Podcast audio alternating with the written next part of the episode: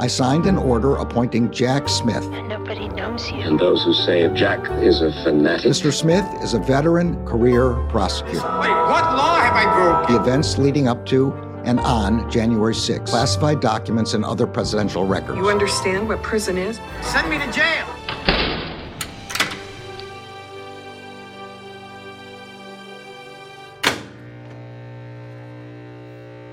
Hey, everybody, welcome to episode 26 of Jack, the podcast about all things special counsel. It is Sunday, May 28th, 2023, and whoa, uh, we got a lot of information about some of the details in the documents case this week. I'm your host, Allison Gill. And I'm Andy McCabe. Uh, first, Allison, when we noted the news two weeks ago that there was no news, that was exactly right. According to new reporting, the documents grand jury hasn't met since May 5th. And we also have information from a new informant that worked at Mar-a-Lago, along with new information on Evan Corcoran's detailed notes. Yeah, like like 50 pages worth, right? Yeah. And it's like that's he took really really detailed notes and and it reminds me a little bit of when Donald Trump was really angry at Don McGahn for taking such detailed notes in the Mueller investigation. He's like, "What kind of lawyer takes notes? No, no, no notes." Uh, well, now we have that situation again, and we got some information about a tech company subpoena along with an expansion of the LIV golf tournament arm of the investigation. And a few of the Oath Keepers have been sentenced now. And we'll talk a little bit about that, and then we'll take some listener questions. But Andy, let's talk about what blew my mind this week in the news, and that's the expansion of the documents probe into foreign real estate deals between Donald Trump and seven foreign countries. And this comes from the Times, Federal prosecutors overseeing the investigation into the former guy and his handling of classified documents have issued a subpoena for information about Trump's business dealings in foreign countries since he took office. Uh, the subpoena, Andy, went to the Trump organization, and we don't know when, nor do we know what Jack Smith was wanting to find uh, when he issued that subpoena, but it sought details on the Trump organization's real estate licensing and development deals in seven countries China, France, Turkey, Kuwait, UAE, Oman, and Saudi Arabia. That's now, right. That's, and, you know, of course, that stands out to me because we learn in this story that the subpoena for these real estate and licensing documents was part of that little tiny snippet that we got in a New York Times report a couple of weeks ago that he was looking for information about the LIV golf tournament and that that was somehow connected to the documents case. And later in the show, when we talk about some new information we're getting from a, a guy who helped Walt Nauta move some boxes, that that also has a role in in you know because he helped pack pack an SUV to go to to Bedminster, which is where he had met with the Saudis to discuss the LIV golf tournament. So what are your what are your thoughts about uh, this? I mean, this was a bombshell, especially since there hasn't been any activity since May 5th, and then we just get this information that that all of a sudden they're looking for all these real estate documents and deals in seven foreign countries. Maybe maybe it was a dead end.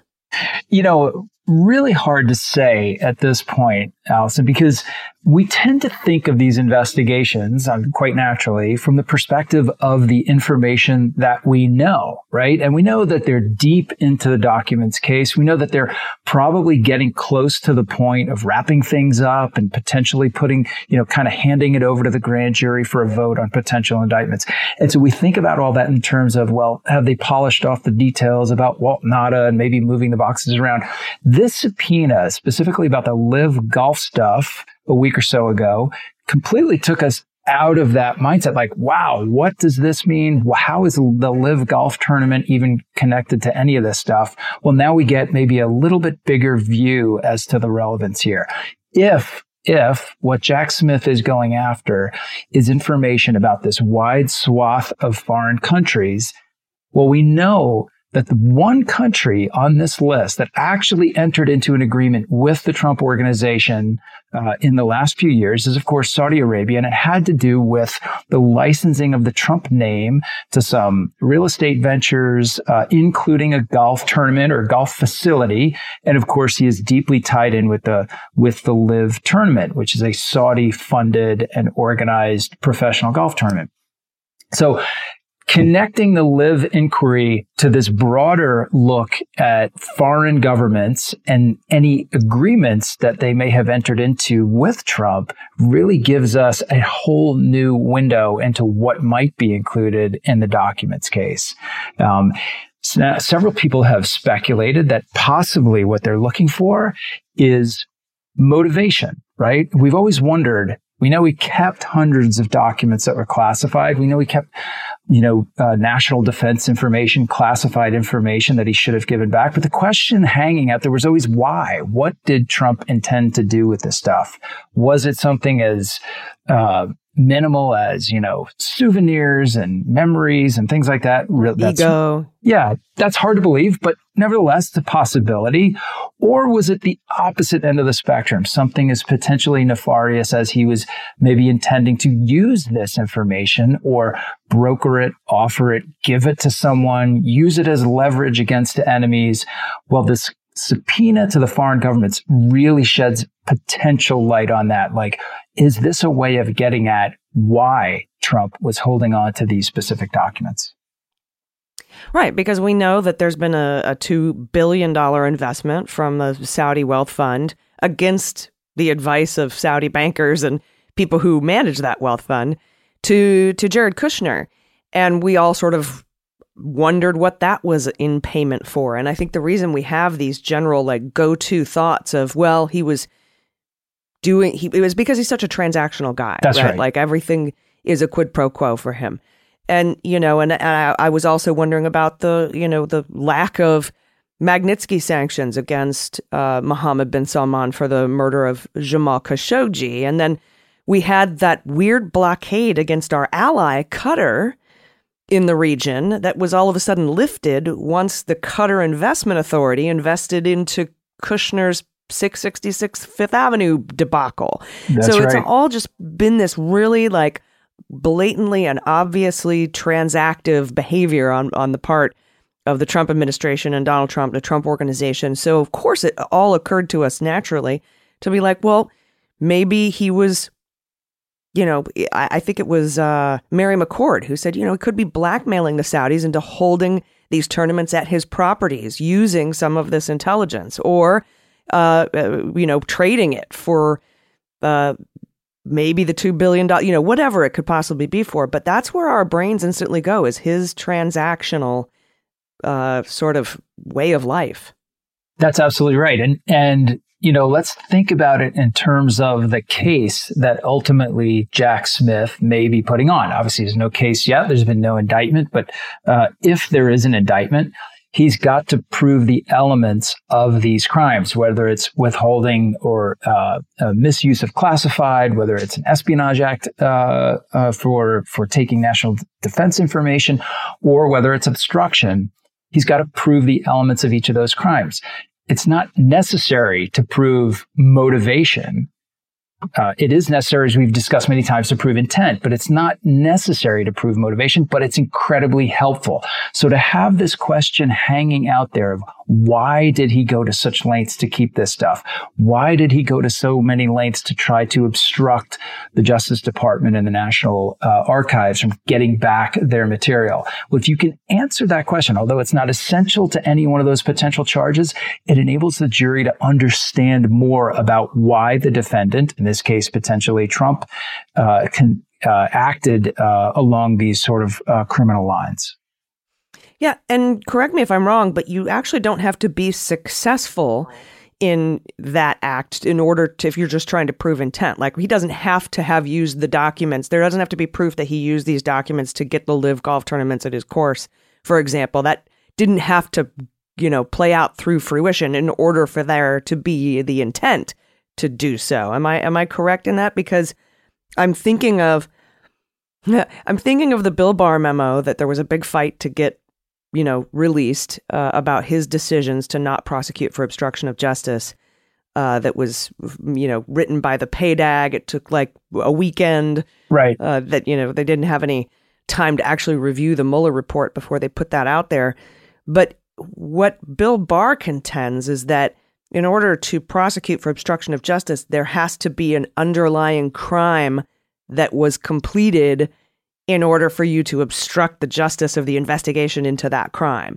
Right. And that was his reason for saying, even if we didn't have an OLC memo that said you can't prosecute a sitting president, we wouldn't have prosecuted Donald Trump because there was no underlying crime that he was trying to obstruct, which is also false. But that was his purpose. And I'm wondering if that memo, because it's a standing memo at the DOJ, I think Jack Smith will probably have to contend with those arguments that Bill Barr made in that memo. You know, I have to say, I, I think Barr's reasoning in that memo is likely disregarded by this Justice Department because it does diverge from kind of uh, conventional thinking about obstruction. You are correct. There doesn't have to be a successful crime in order to have a question of obstructing the investigation of that crime. You don't have to have been successful in your initial criminal act.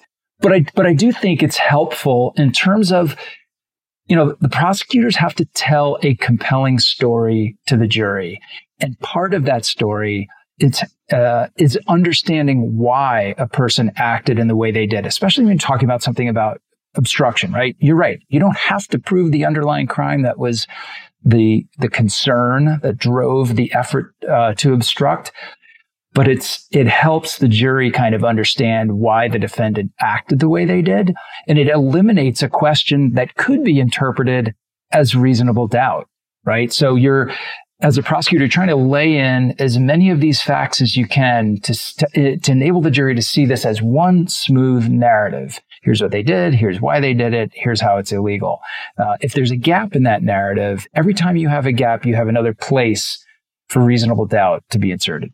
Right. And I am like 100% certain that um, if an obstruction indictment comes, which is Title 18 U.S. Code 1519, when it comes to uh, obstructing uh, justice with, re- you know, with regard to the classified documents or documents with classified markings, that Trump will use that bar memo that says you can't obstruct justice without an underlying crime as part of his defense. Uh, and so I'm assuming that uh, Jack Smith, we've seen this memo, at least parts of it. So I'm assuming Jack Smith knows about it and, and has already prepared, prepped a defense. Because as you said, and as we're going to go into in a little bit later in the show, the Wall Street Journal has said we're, you know, we're wrapping this up. Uh, last week you said, uh, you know, now they're just doing those tying up the loose ends things. And one of those loose ends is the National Archives handing over uh, documents that show that the that they discussed with and Trump understood the the processes for declassifying documents, right? So I think that sort of tying up a loose end that that's kind of what makes it seem like we are close to a charging decision here. Absolutely. Absolutely. And we're here. That's why we're hearing more of these stories about, for instance, we'll get into this in the next part of the show, but the Mar-a-Lago employee who allegedly assisted Walt Nauta in moving the documents around. That again, that's another one of these. It's an important fact. It's an additional witness to some activity that is that could be at the very core of an obstruction charge. And so it's only now that we're learning about each one of these kind of crucial witnesses uh, their testimony's been locked in. They've been in front of the grand jury. Prior to that, they were interviewed at length by the agents and and uh, attorneys who are investigating these cases. Um, those are the sorts of things that you really have to tie off before you say to the grand jury, "Okay, you've heard all the evidence. You've you've filled in all the holes. Now it's time to vote." Yeah, and just like Jack Smith has is has and is anticipating some of the Trump defenses, whether they're outlined in a letter to Congress to tell the DOJ to stand down, or whether he hears them on a CNN town hall, he's prepping for those defenses uh, on the Trump side, and I'm assuming he's also prepped to counter that Bill Barr memo from the Office of Legal Counsel that says that uh, underlying crime is required, which is just totally and completely untrue. That's right. That's right. Yeah, totally agree. All right, cool. Well, uh, that's the first big chunk. Uh, we've got more huge news, but we have to take a quick break. Everybody stick around. We'll be right back.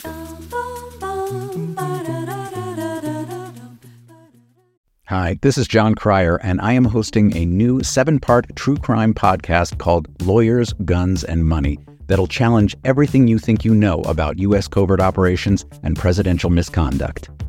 From Jack Bryan, the director of American PSYOP, comes the incredible true story of John Mattes, a newly sworn in Miami public defender in the 1980s who has found himself completely in over his head.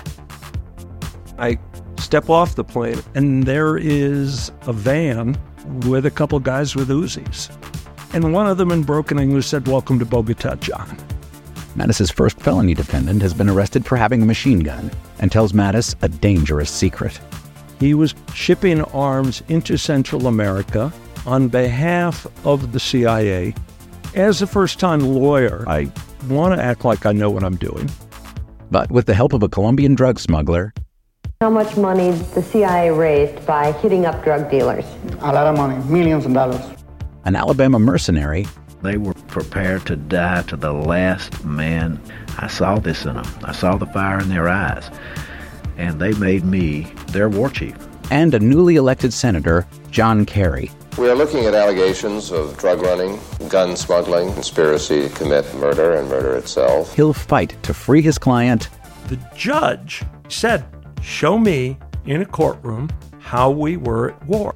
Expose an illegal war being run by the White House. I mean, I wanted him involved, but I didn't want to be on record as doing it. And somehow stay alive in the process. I just escaped a kidnapping by the CIA in Costa Rica. This is Lawyers, Guns, and Money. So you have a man in an Armani suit standing on the bow of a boat with a rocket launcher and says, If I lose sight of you, I will launch. You will be vaporized. Available everywhere starting October 29th, or get it ad free and early starting October 22nd at lawyersgunsandmoney.supercast.com. There you'll find bonus episodes along with exclusive content. Subscribe now.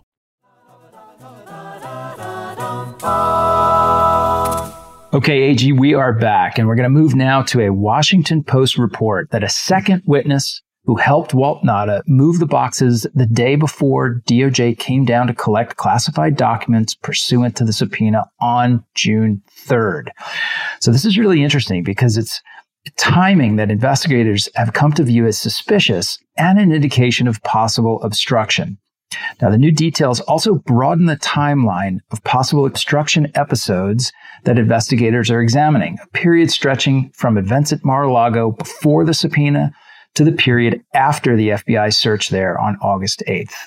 Mm, yeah, and that's really interesting to me that the timeline has broadened, right? Because the way that I was always picturing it in my head is the obstruction happened up until the search. Uh, but then, you know, you and I have been talking extensively about a lot of things that happened after that search that could also fall under the uh, category of obstruction. And we'll talk about that in a minute. But uh, like you said and at the top of the show, the grand jury on the documents case has not met since May 5th. Uh, although, as a side note, the grand jury working on the Save America PAC money, you know, wire fraud probe they're still meeting. And last week they got testimony from someone named William Russell, who's a Trump aide that worked for him at the White House and is being paid by the Save America PAC. But let's, I, I really want to talk about this move in the boxes the day before Jay Bratt and everybody gets down there, right? And let's re- recall Jay Bratt went down himself because he's probably one of the only guys on the planet with clearance high enough to even handle these documents. So he goes down on June 3rd, and they have on tape Walt Nauta and a pal who, out of the kindness of his heart, was like, That looks heavy, man. Let me help you with those boxes. uh, helped him move stuff the day before. Uh, and, you know, uh, and we also have information that it was that night after Walt Nauta moved some of those boxes with his pal that they called up Jay Bratt and said, You can come on down tomorrow now. Right. So, yeah, that, how does that time, I mean, it just, I guess that's part of the narrative you were talking about in, in the the first segment of the show. Like you paint that picture and everyone goes, Really? You're moving stuff around the day before, and you move stuff around, then you call them up and say, come on down tomorrow. Like that is just fishy and it goes toward intent, right? It helps tell that story, that narrative. It absolutely does. And then you layer on top of that the fact that we now know from discussion of Evan Corcoran's alleged 50 pages worth of notes that both Trump and Nauta had this detailed, specific understanding of exactly what Corcoran was doing. So before Corcoran goes to do conduct his own investigation in the infamous storage room to collect the documents that he intends to hand over to Jay Bratt the next day or or or you know a day or so later, that's when these boxes are being moved. Now, tie into that Nauta's previous testimony, which sounds like it's been all over the map, but at least at some point in his interactions with the investigators, has indicated that Trump told him to go to the storage room and move boxes around. So you're starting to see what could have been a very carefully planned out act of obstruction, moving things in or out of the storeroom immediately prior to Corcoran's search and the turnover of a small number of documents to Jay Bratt. Yeah, and and this second guy's lawyer, not Nauta, right? Nauta Good Witness. this other guy, his lawyer's name is John Irving. He's representing the guy who who helped Nauta move the boxes. Said that he didn't know what was in them. He was just trying to help Walt out. Uh, and here's the quote. He was seen on Mar-a-Lago security video helping Walt Nauta move boxes into a storage area on June 2nd, 2022. My client saw Mr. Nauta moving the boxes and volunteered to help him. The next day, the employee helped Nauta pack an SUV for Trump to head to Bedminster for the summer. And that's like, what'd you put in that SUV to go talk to the Saudis? uh, but, you know, I think it's, I think it's fascinating that because, you know, you and I were like, well, Walt Nauta can't be the only guy on these videotapes, right? And as we yeah. know, there was like a process to get these videotapes. And the first subpoena of the videotapes to the Calamaris, junior and senior, had gaps gaps in those videotapes. So Jack Smith went to the company that stores all the software company that does all the storage and presumably got those gaps filled in. And here we have this. Now, it would be especially uh, obstructiony if the gap in the tape was that particular time frame of moving these boxes in and out of the storage facility. Do you know what I mean? Well, you, you know that's exactly what they were looking for, right? Now, and it, I'm to be fair, um, there's oftentimes you know technical difficulties with things like surveillance video and recordings and things like that that could uh, you know account for gaps at different places where there should be recording but as an investigator, that's not that's not what you're thinking.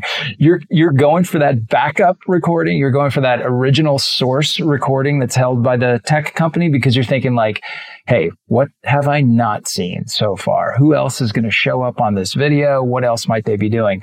And this new witness, I mean, this is like this is like the guy who just happens to walk by and help a dude lift a body out of his trunk. But, right? He has nothing to do with this case. He's not uh, thought of likely as a subject or a suspect in any way. He is a completely clean, hey, I just happened to be walking by, saw him moving some boxes, thought I'd lend him a hand.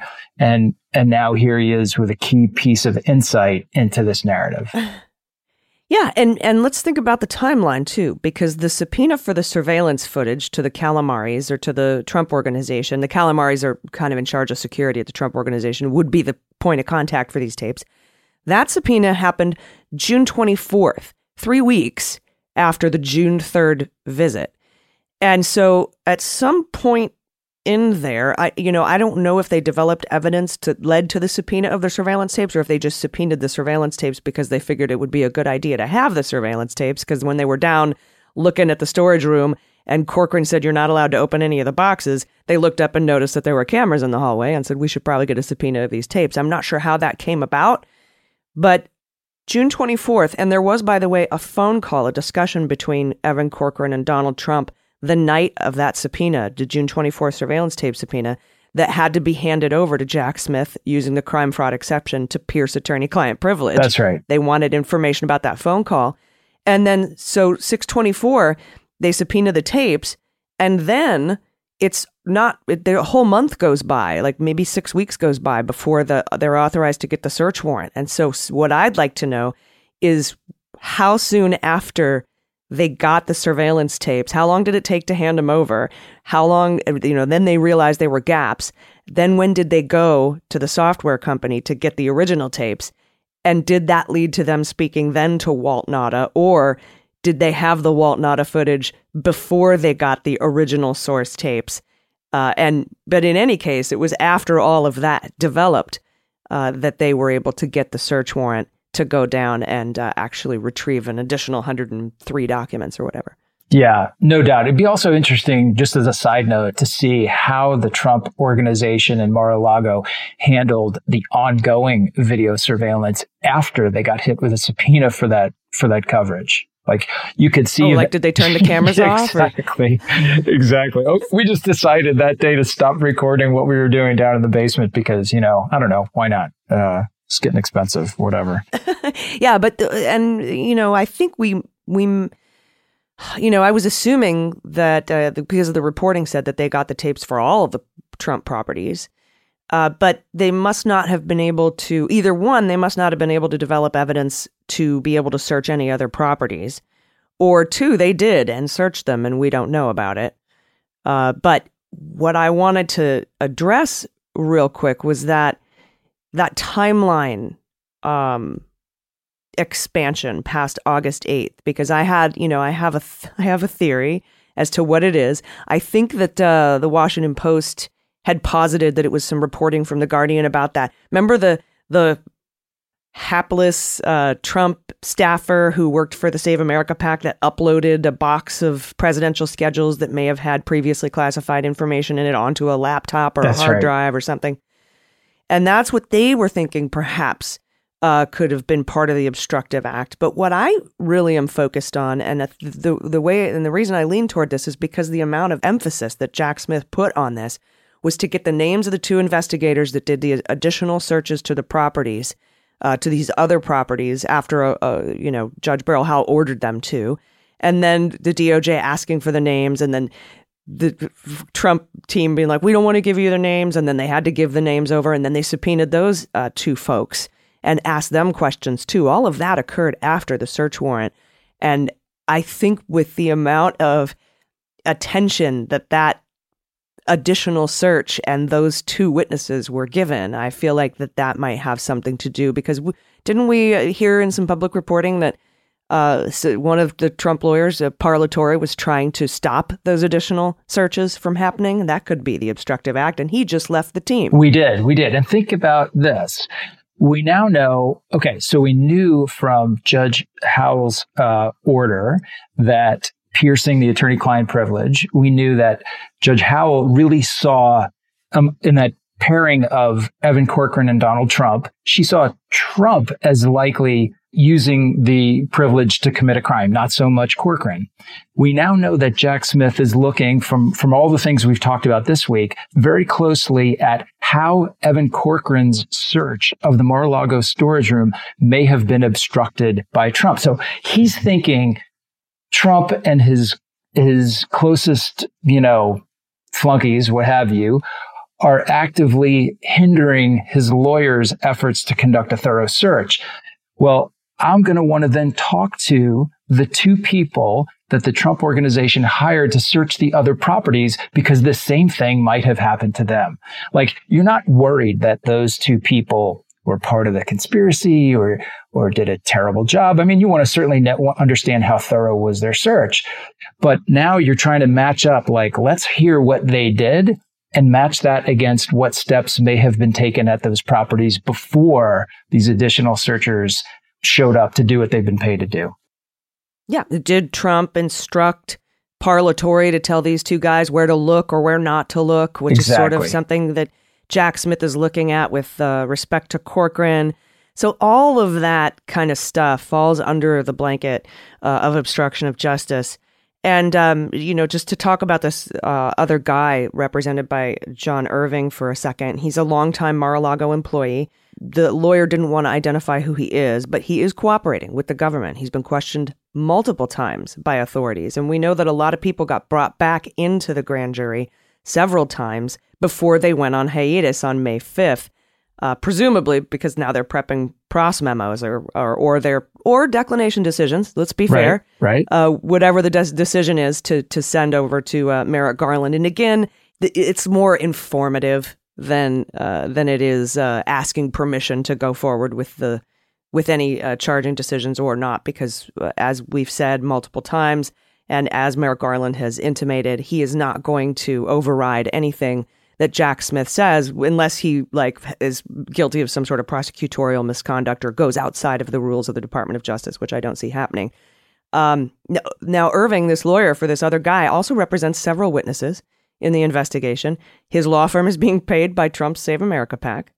He seems less obstructive with this fella than uh, whoever the lawyer is over there for Walt Nauta, who's just clammed up after the DOJ threatened to charge him with perjury for the first initial lie lies that he told to the to the uh, investigators. Uh, but the story goes on here to say that Donald Trump told his aides that he wanted to make sure he could keep papers that he considered to be his property. So there's some intent, right? And the prosecutors have been separately told by more than one witness that Trump kept classified documents out in the open where others could see them and sometimes showed them to people, including aides and visitors. And now we're dipping into espionage laws uh, more than obstruction, if that, if I'm if I'm correct in my uh, presumption there. What what are your thoughts about him showing stuff to people?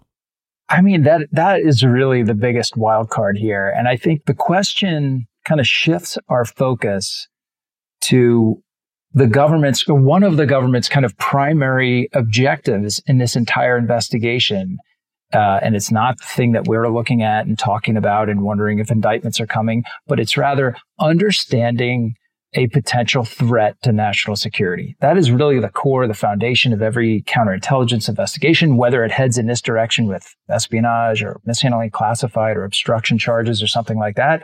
You're trying to understand what information was lost, what information may have been compromised, and what sources and methods may be in jeopardy. And so when we talk about like what could he possibly, who could he possibly have been showing this stuff to?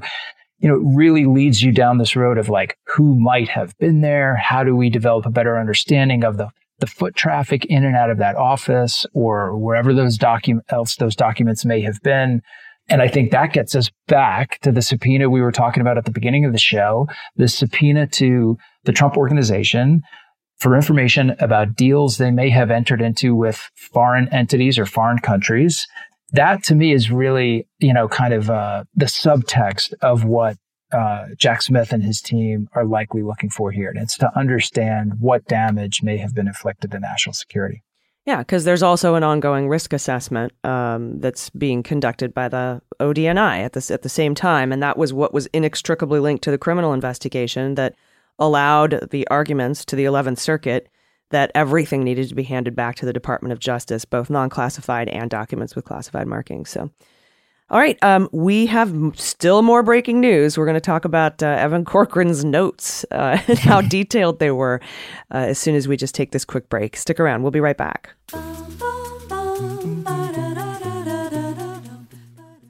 Hi, this is Jon Cryer, and I am hosting a new seven part true crime podcast called Lawyers, Guns, and Money that'll challenge everything you think you know about U.S. covert operations and presidential misconduct. From Jack Bryan, the director of American PSYOP, comes the incredible true story of John Mattes, a newly sworn in Miami public defender in the 1980s who has found himself completely in over his head. I step off the plane, and there is a van with a couple guys with Uzis. And one of them in broken English said, Welcome to Bogota, John. Mattes's first felony defendant has been arrested for having a machine gun and tells Mattes a dangerous secret. He was shipping arms into Central America on behalf of the CIA. As a first time lawyer, I want to act like I know what I'm doing. But with the help of a Colombian drug smuggler, how much money the CIA raised by hitting up drug dealers? A lot of money, millions of dollars. An Alabama mercenary they were prepared to die to the last man. I saw this in them. I saw the fire in their eyes. And they made me their war chief. And a newly elected senator, John Kerry. We are looking at allegations of drug running, gun smuggling, conspiracy to commit murder, and murder itself. He'll fight to free his client. The judge said, Show me in a courtroom how we were at war expose an illegal war being run by the White House. I mean, I wanted him involved, but I didn't want to be on record as doing it. And somehow stay alive in the process. I just escaped a kidnapping by the CIA in Costa Rica. This is Lawyers, Guns, and Money. So you have a man in an Armani suit standing in the bow of a boat with a rocket launcher and says, If I lose sight of you, I will launch. You will be vaporized. Available everywhere starting October 29th, or get it ad free and early starting October 22nd at lawyersgunsandmoney.supercast.com. There you'll find bonus episodes along with exclusive content. Subscribe now.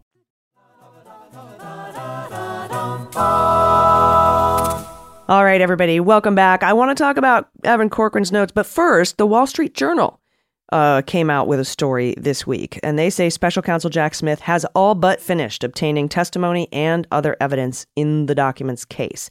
Uh, some of Trump's close associates are bracing for his indictment, according to the Journal. They anticipate being able to fundraise off of a prosecution. They're already doing that planning.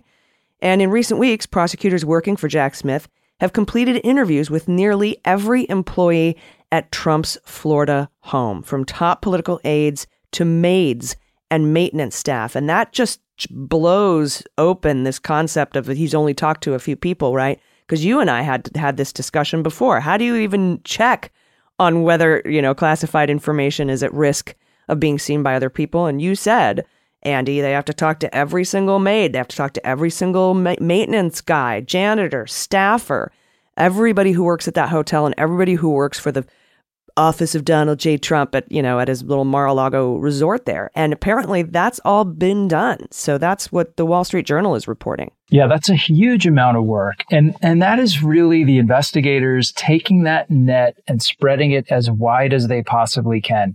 You never know who might have seen something anything that's relevant to your inquiry, whether it's something as minimal as uh, the presence of a document in a certain place that it shouldn't have been, or maybe it's just a maintenance worker or someone else who observed someone entering Trump's office, maybe by themselves without, you know, without authorization to have been in there. There's all kinds of, uh, of first person credible um, testimony that you could tap into. Now, maybe 90% of those interviews get you nowhere. Doesn't make any difference. You do them anyway. You canvass that entire place. Anybody who goes in there on a regular basis, anybody who works there, anybody who works around those areas that you're interested in. Um, and it sounds like they've completed that work at this point. Yeah. And we don't know whether that testimony of the guy who helped Nauta move the boxes came before they subpoenaed gaps in the tapes or whether it came as a result of something they saw on the videotapes. That's the whole reason you interview everybody. They might have not known that Walt Nauta and him were moving boxes on Jan- on June 2nd until they talked to somebody who said, "Oh, I helped a guy move some boxes on on June said that down to that storage room. Yeah, yeah, yeah, I I, I did that." And then, you know, and and like I said, we don't know from the public reporting yet which came first, the chicken or the egg, but those are the kinds of things that you can discover through interviewing yeah. everybody uh, on the property, and that's why it's so important. There is, I guarantee you, there is a standard, a standardized list of questions that every employee, every contractor, every maintenance worker was asked, and one of the questions on that list has to do with the, the infamous basement storage facility, the boxes that are in there, whether or not you've ever been in there picked one up, or gone in there and set one down or seen anybody else do that. So that kind of standard, um, uh, you know, list of issues that's run past everyone, you know, could uncover exactly that sort of witness. Yeah, and and again, I'm not saying that this happened, but if they talk to that guy and he said, "Oh yeah, we moved the boxes," and they go, "Huh, that's weird. We don't have that on the video." We should probably, you know, that we got from the calamaris. We should probably go, you know, I don't know that that's necessarily the way it happened. If it is, boy, woo howdy, that is obstruction just right yeah. down the middle. Uh, but uh, again, that's why those uh, interviews with everybody is so important. And and just like you said, Andrew, the special counsel team conducted a flurry of grand jury interviews in recent weeks that appeared to tie up the loose ends. You had talked about this on the last show mm-hmm. Uh, when we didn't have a lot of news, but we learned that that NARA was going to hand over 16 documents that had to do with instructing Trump on the declassification processes. Basically, you know, we told you exactly how this goes, and you signed off saying you understood or whatever it is. Uh, and um, that happened, that transfer happened on May 24th. So just a couple of days ago. And like you said, Andrew, you were saying that's one of those loose ends where you want to just make sure you have evidence in response to a potential defense, not necessarily as part of your prosecution. Yeah. And, and from everything we've seen over the last couple of weeks, they are, you know, it's an embarrassment of riches in terms of how much evidence they have uh, sitting in that bucket, right? From the documents that NARA's turned over to testimony from uh, attorneys to uh, campaign folks. Like you are filling that bucket with as many different witnesses and as many different documents, as many pieces of evidence that you possibly can to refute that potential defense of, oh, I didn't know. Um, even though, mm-hmm. you know, ignorance of law is no defense, nevertheless, um, anticipating that you, they'll hear that at some point, uh, they want to have plenty in their pockets to uh, counteract it in the mind of the jury. Yeah, for sure. Now, well, what do we have from uh, Hugo Lowell, our buddy at The Guardian, talking about Corcoran's notes? This was an incredible story. Yeah, no doubt. So, Hugo says that federal prosecutors have evidence that Donald Trump was put on notice that he could not retain any classified documents after he was subpoenaed for their return last year.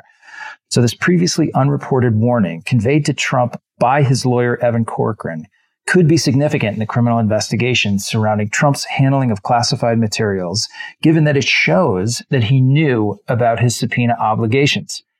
So, AG, last hmm. June, Corcoran found roughly 40 classified documents in the storage room at Mar-a-Lago, as we've been talking about.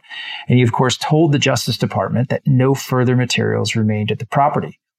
Now, that warning was one of several key moments that Corcoran recounted in roughly all right, sit down. 50 pages of notes that he dictated after his interactions with Donald Trump.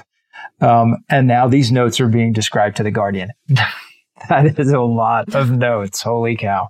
Yeah. And they reveal uh, how Trump and Walt Nauta, that you were talking about earlier, had unusual detailed knowledge. Like, a, like we wouldn't expect them to know these things unless they were like really steeped in it about the botched subpoena response, including where Corcoran intended to search and not search for classified documents at Mar a Lago, as well as when Corcoran was actually doing his search.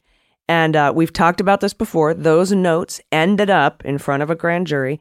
Uh, same way that we got uh, some of the previous testimony from Corcoran, especially about that June 24th phone call about the uh, tapes, surveillance tapes subpoena.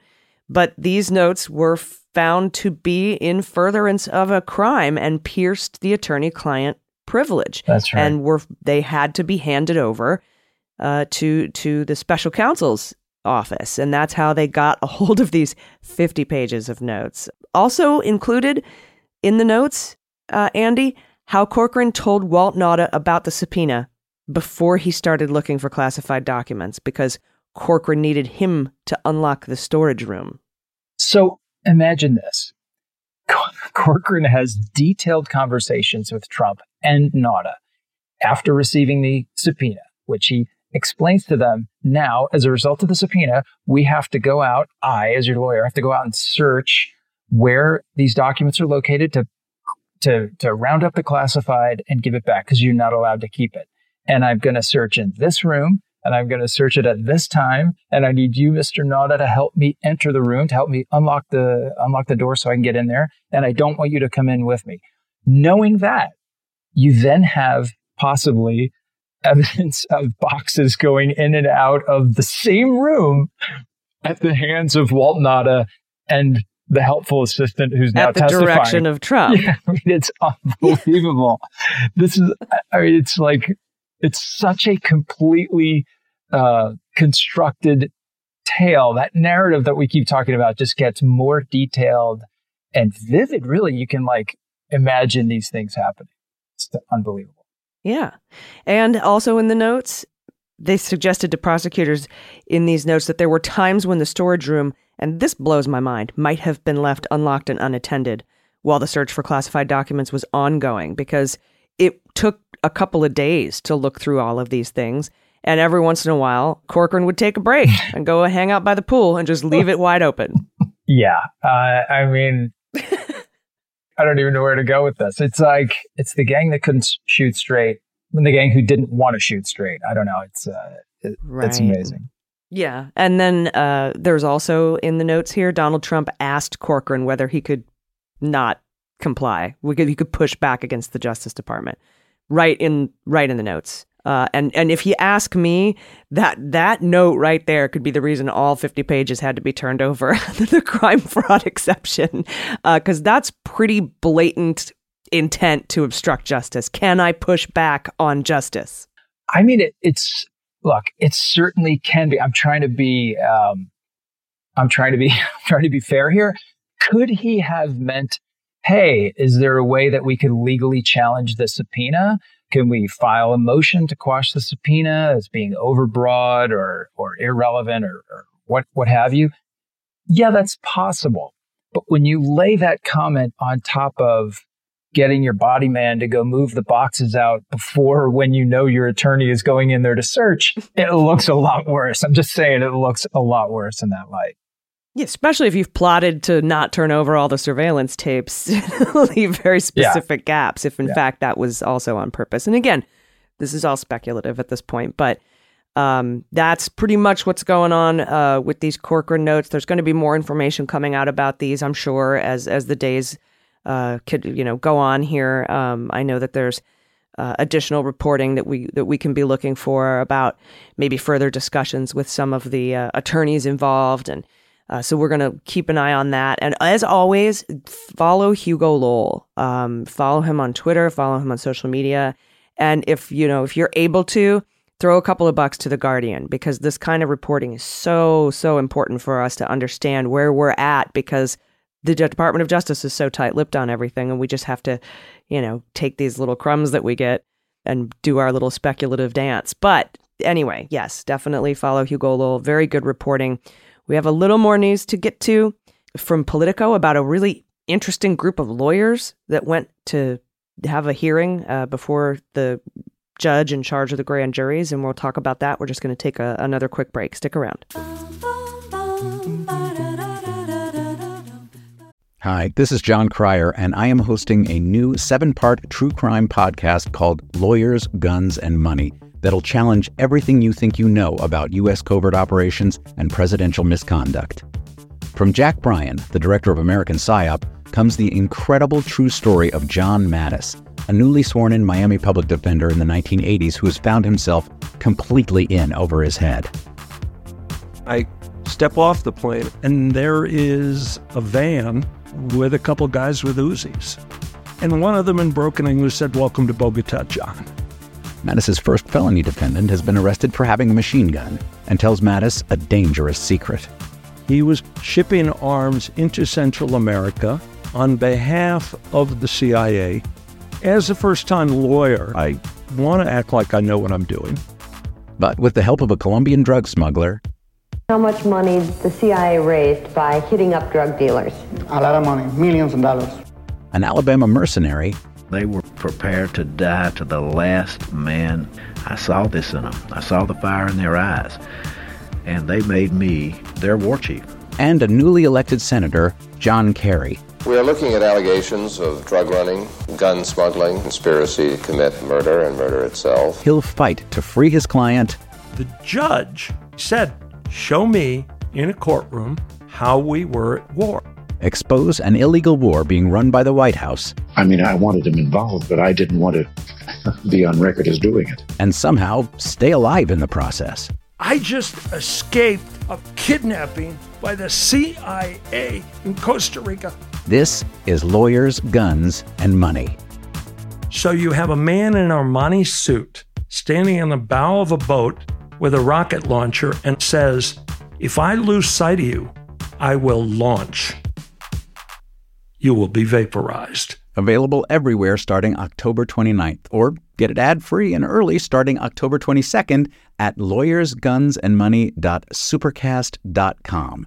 There you'll find bonus episodes along with exclusive content. Subscribe now.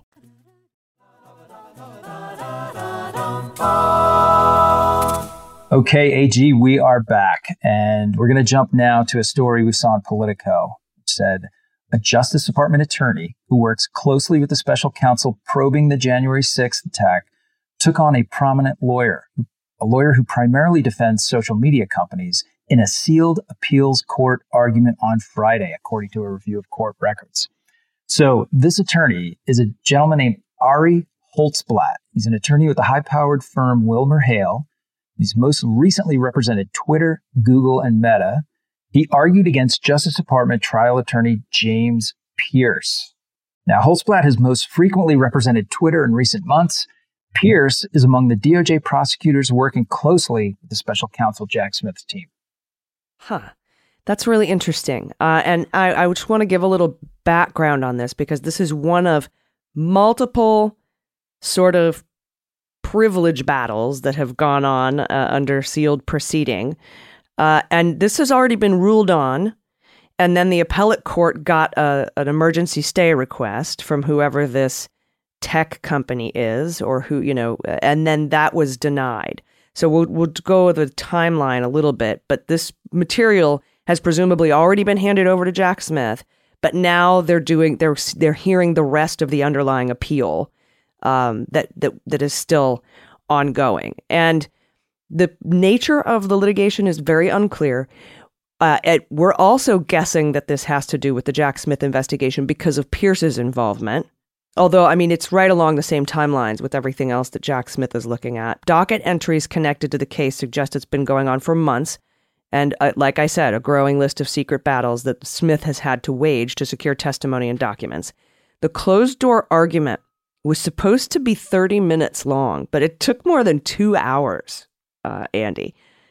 And uh, like I said, here's the timeline. Judge Howell ruled in favor of, of the Justice Department on March 3rd, prompting a quick appeal, an emergency motion to stay. The same three appeals judges briefly halted the order administratively, did an administrative stay, but then they decided to reject the full stay on March 23rd. And so apparently it was around mid March that Jack was able to get whatever this stuff is that he's trying to get. Uh, and it has to do with Andy.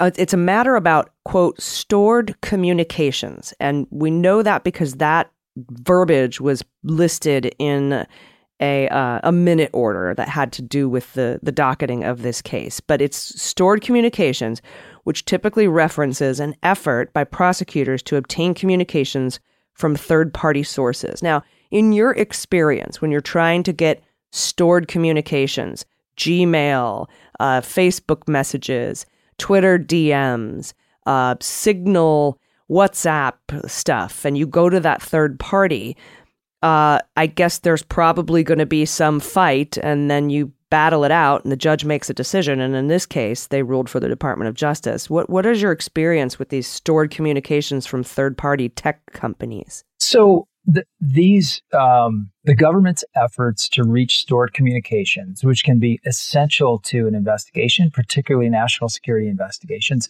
aren't typically the the cause of major court battles, right? So you start out um, probing sources of stored communications with things like 2703D orders, which would be the government reaching out to, let's just say, as a, in a hypothetical example, let's call, let's say it's Google, and you're interested in your um, your subjects' uh, email, who they've been in contact with, an email. So you use a 2703D order to get the metadata, that who they'd been emailing, who'd been emailing them back, on what days, at what times, things like that. But it doesn't get you the content of the communications. In order to get the actual content of that stored communications, these are historical emails that are still sitting in the account of your uh, of your subject. You need a search warrant, or if it's a national security case, you need a FISA warrant. So those are, like I said, the, the, these uh, requests are pretty typically executed without objection um, which only draws more attention to what might be happening here, right? So as you mentioned, We're assuming, uh, because of the involvement of Pierce, the DOJ attorney, that this is connected to a January 6th effort. We're also assuming that the uh, involvement of Holtzblatt, who's the attorney from Wilmer Hale, that he is likely representing one of these social media or internet tech companies that we know he's represented in the past. Um, but what it looks like is they resisted the government's efforts to obtain that content of communications in some sort of historical folder or um, repository that the internet service provider maintains. That could be emails, could be text messages, it could be end-to-end encrypted messages that may be on the on the uh, company's servers. This, these are all details we don't know just yet, but nevertheless, the court record here indicates a pretty viciously fought battle. Yeah, and I'm wondering about that too, because like you said, we, we usually see these as friendly. Like when they wanted to get Eastman's emails from Chapman University, Chapman was like, cool with us. When they wanted to get the tax information from Mazars, Mazars was like, that's fine with us. Just shoot us a subpoena. We'll yep. send everything right over. Salesforce, uh, with the January 6th committee that sent out all the fundraising emails, Salesforce is like, dude, you can have it, but we, you know, we need a subpoena. Sure. And of course, Trump fought that. Uh, and we don't, uh, I guess I I was like a little taken aback by the fact that somebody was fighting against this and it made me think of like Apple. You know how Apple if you want something from somebody's iPhone, they're very they'll they'll fight you on it, Absolutely. you know.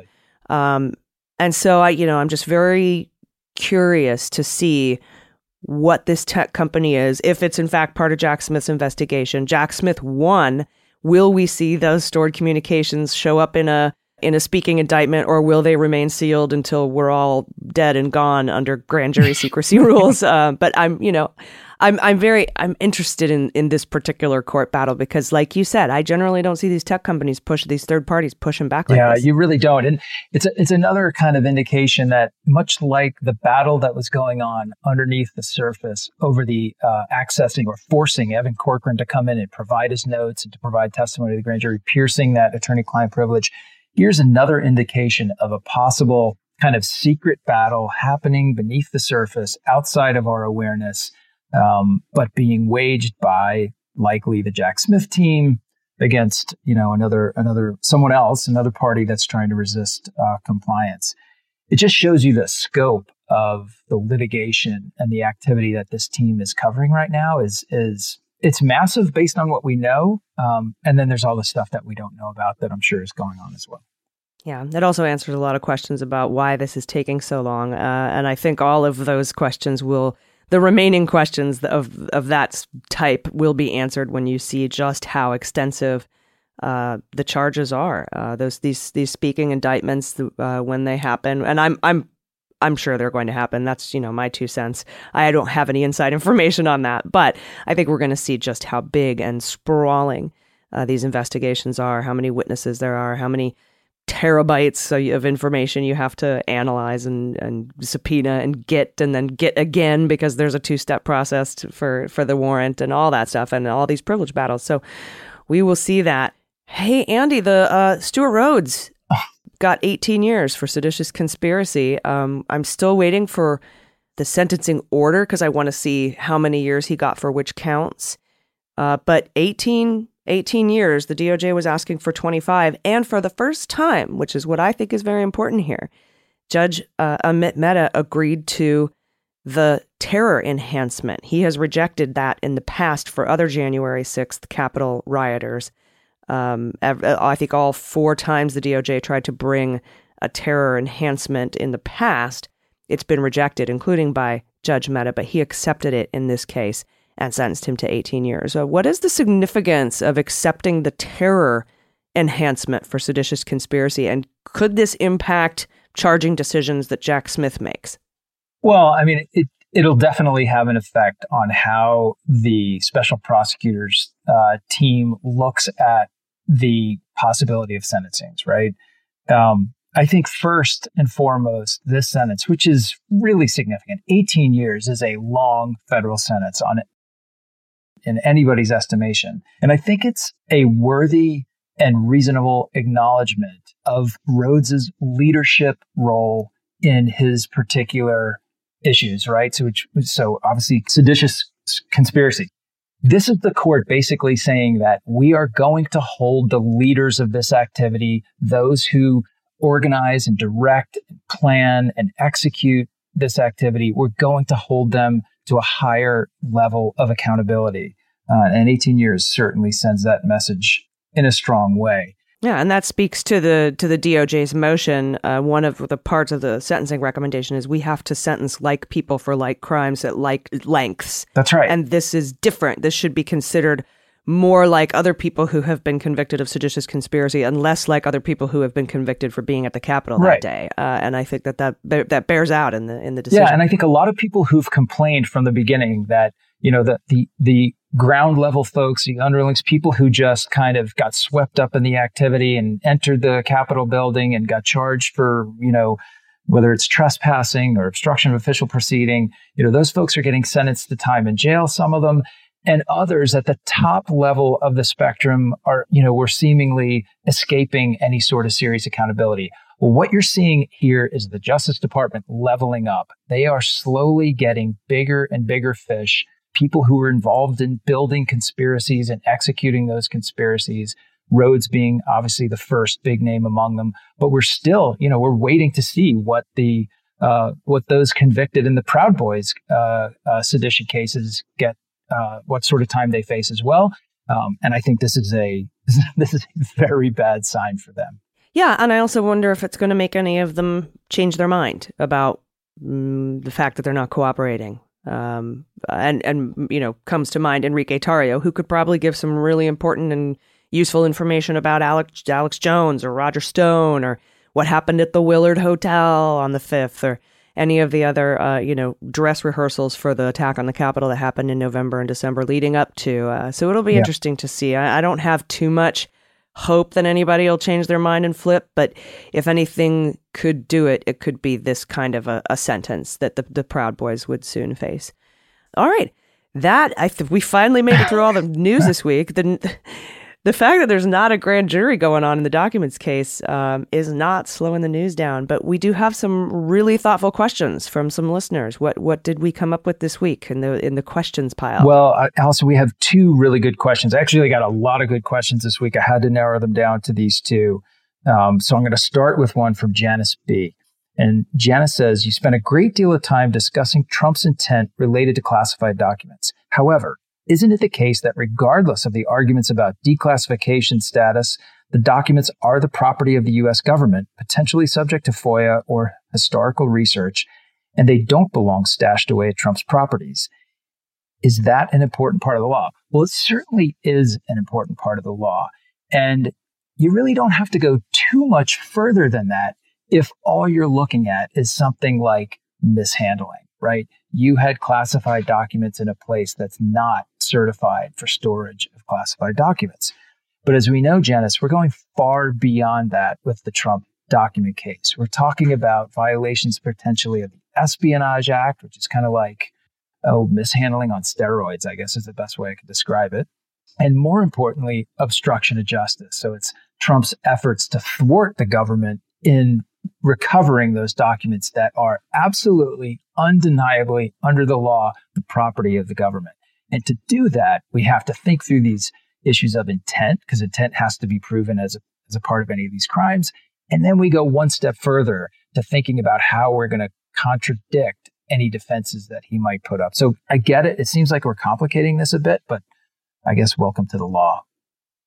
yeah. And the intent does have a lot to do with whether or not they're classified. Um, I mean, that's a part of the intent. It doesn't have to be there because, you know, like she's like Janice said, we were able to get the search warrant uh, on three criminal statutes that don't require any documents to be classified. That's right. Uh, and um, and so that that's how you start it, but I don't know that that's how it's it's going to end. What you know, whether we look at because even the Espionage Act doesn't require it's just national defense information. And in fact, the one statute that he, that Donald Trump himself made a felony after the Hillary thing, mishandling of classified documents, wasn't on the list of of, of statutes, um, because and that would require uh, documents to be classified. And I always kind of thought that the DOJ did it that way on purpose in case the declassification defense ever became an issue. Yeah. Uh, and so uh, you'd be like, but we don't care whether you declassified them with your mind. You had them, you weren't allowed to have them. Uh, but now that we know he's looking to get those documents that prove that Trump understands the process of declassification, that sort of throws a little uh, wrench in the mix there and, and is something that uh, is uh, important to consider. Yep. So, yeah, great question. Great question. All right, our next question uh, comes to us from, and I, I love this listener name. Listener is The Clash is Not for Sale. So I feel like based on listener name alone, this question had to get, get read. But nevertheless, the question is Are the convicted Proud Boys and Oath Keepers eligible to be President of the United States? Give us the legal nerd deets, please. Well, as the designated legal nerd of this of this squad, um, the answer is yes. They're all eligible to be president of the United States. You cannot legally purchase a firearm in this country if you have a felony conviction.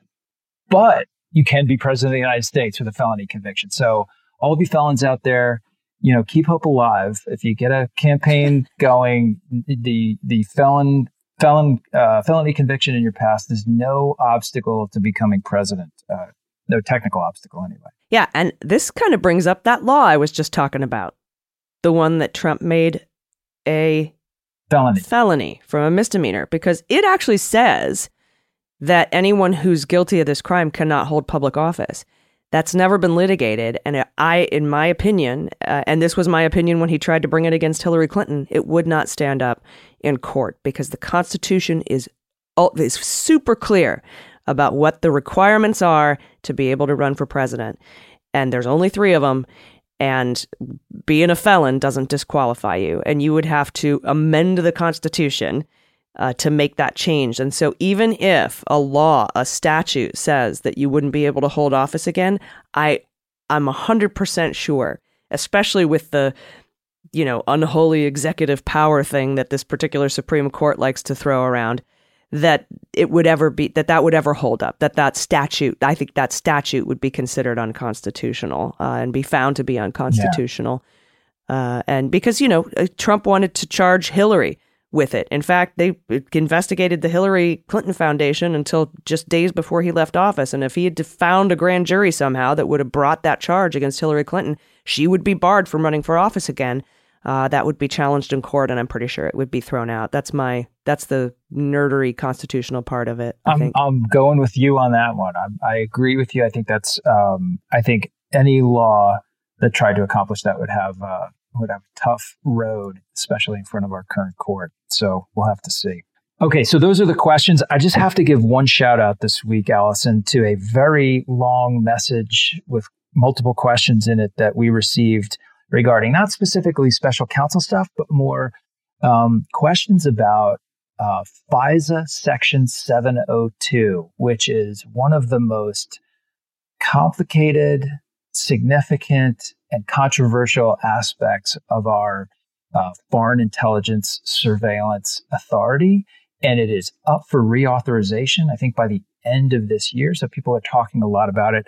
The question was great. I can't possibly answer it here quickly. It would probably take uh, at least half of a show to cover 702 in any sort of um, depth, but I thought it was worth putting this out there. If people are really interested in something like that, we might think about doing kind of a special episode on 702 for the full on legal nerd deets uh, that we could put out on 702. So if, if people are interested in that, send us a message at hello at muellershewrote.com. And of course, put uh, Jack Smith in the subject line and let us know your thoughts about a totally nerdy half hour or so on 702. Yeah, we could do a bonus for our uh, for our patrons or something like that, um, and then release it to the public. So yeah, I, I I would love to discuss it because there's a lot of controversy. Oh yeah, around FISA uh, right now and the reauthorization of 702. So that would be very interesting. Well, thank you everybody for your amazing questions. Uh, you can send them in to us at the email address Andy just gave, and uh, it's been a it's been a long week. Uh, what could possibly happen next week, Andy? I, I, think the answer is anything. anything can happen. It is yeah. anything. Yeah, May twenty fourth, he got the last I think little bit of stuff that he wanted. They, they've been out for three weeks. I'm assuming the pros memo is already written, if not done and, Close. and may may be in front of Garland. We don't know. We aren't going to know um, until those indictments happen. I'm sure that's this is a very uh, leak proof investigation. But uh, thank you all so much for listening. We will be back next week in your ears, and uh, I just I really appreciate all of you. Uh, so much uh, for for listening to this show, and Andy, I appreciate you too. Thank you so much for doing this with me. Oh, it's such a pleasure, and I'm I'm uh, happy to say that I'll be back home base next week, and uh, hopefully the sound and the connection will be a little bit better. But uh, off, off the road and back at home, so looking forward to it. Awesome. Thanks so much, everybody. We'll see you next week. I've been Allison Gill, and I'm Andy McCabe. Hi, this is Jon Cryer, and I am hosting a new seven part true crime podcast called Lawyers, Guns, and Money that'll challenge everything you think you know about U.S. covert operations and presidential misconduct. From Jack Bryan, the director of American PSYOP, comes the incredible true story of John Mattes, a newly sworn in Miami public defender in the 1980s who has found himself completely in over his head. I step off the plane, and there is a van with a couple guys with Uzis. And one of them in broken English said, Welcome to Bogota, John. Mattes's first felony defendant has been arrested for having a machine gun and tells Mattes a dangerous secret. He was shipping arms into Central America on behalf of the CIA. As a first time lawyer, I want to act like I know what I'm doing. But with the help of a Colombian drug smuggler, How much money the CIA raised by hitting up drug dealers? A lot of money, millions of dollars. an Alabama mercenary, They were prepared to die to the last man. I saw this in them. I saw the fire in their eyes. And they made me their war chief. and a newly elected senator, John Kerry. We are looking at allegations of drug running, gun smuggling, conspiracy to commit murder and murder itself. He'll fight to free his client The judge said, Show me in a courtroom how we were at war. expose an illegal war being run by the White House, I mean, I wanted him involved, but I didn't want to be on record as doing it. and somehow stay alive in the process. I just escaped a kidnapping by the CIA in Costa Rica. This is Lawyers, Guns, and Money. So you have a man in an Armani suit standing in the bow of a boat with a rocket launcher and says, If I lose sight of you, I will launch. You will be vaporized. Available everywhere starting October 29th, or get it ad free and early starting October 22nd at lawyersgunsandmoney.supercast.com. There you'll find bonus episodes along with exclusive content. Subscribe now.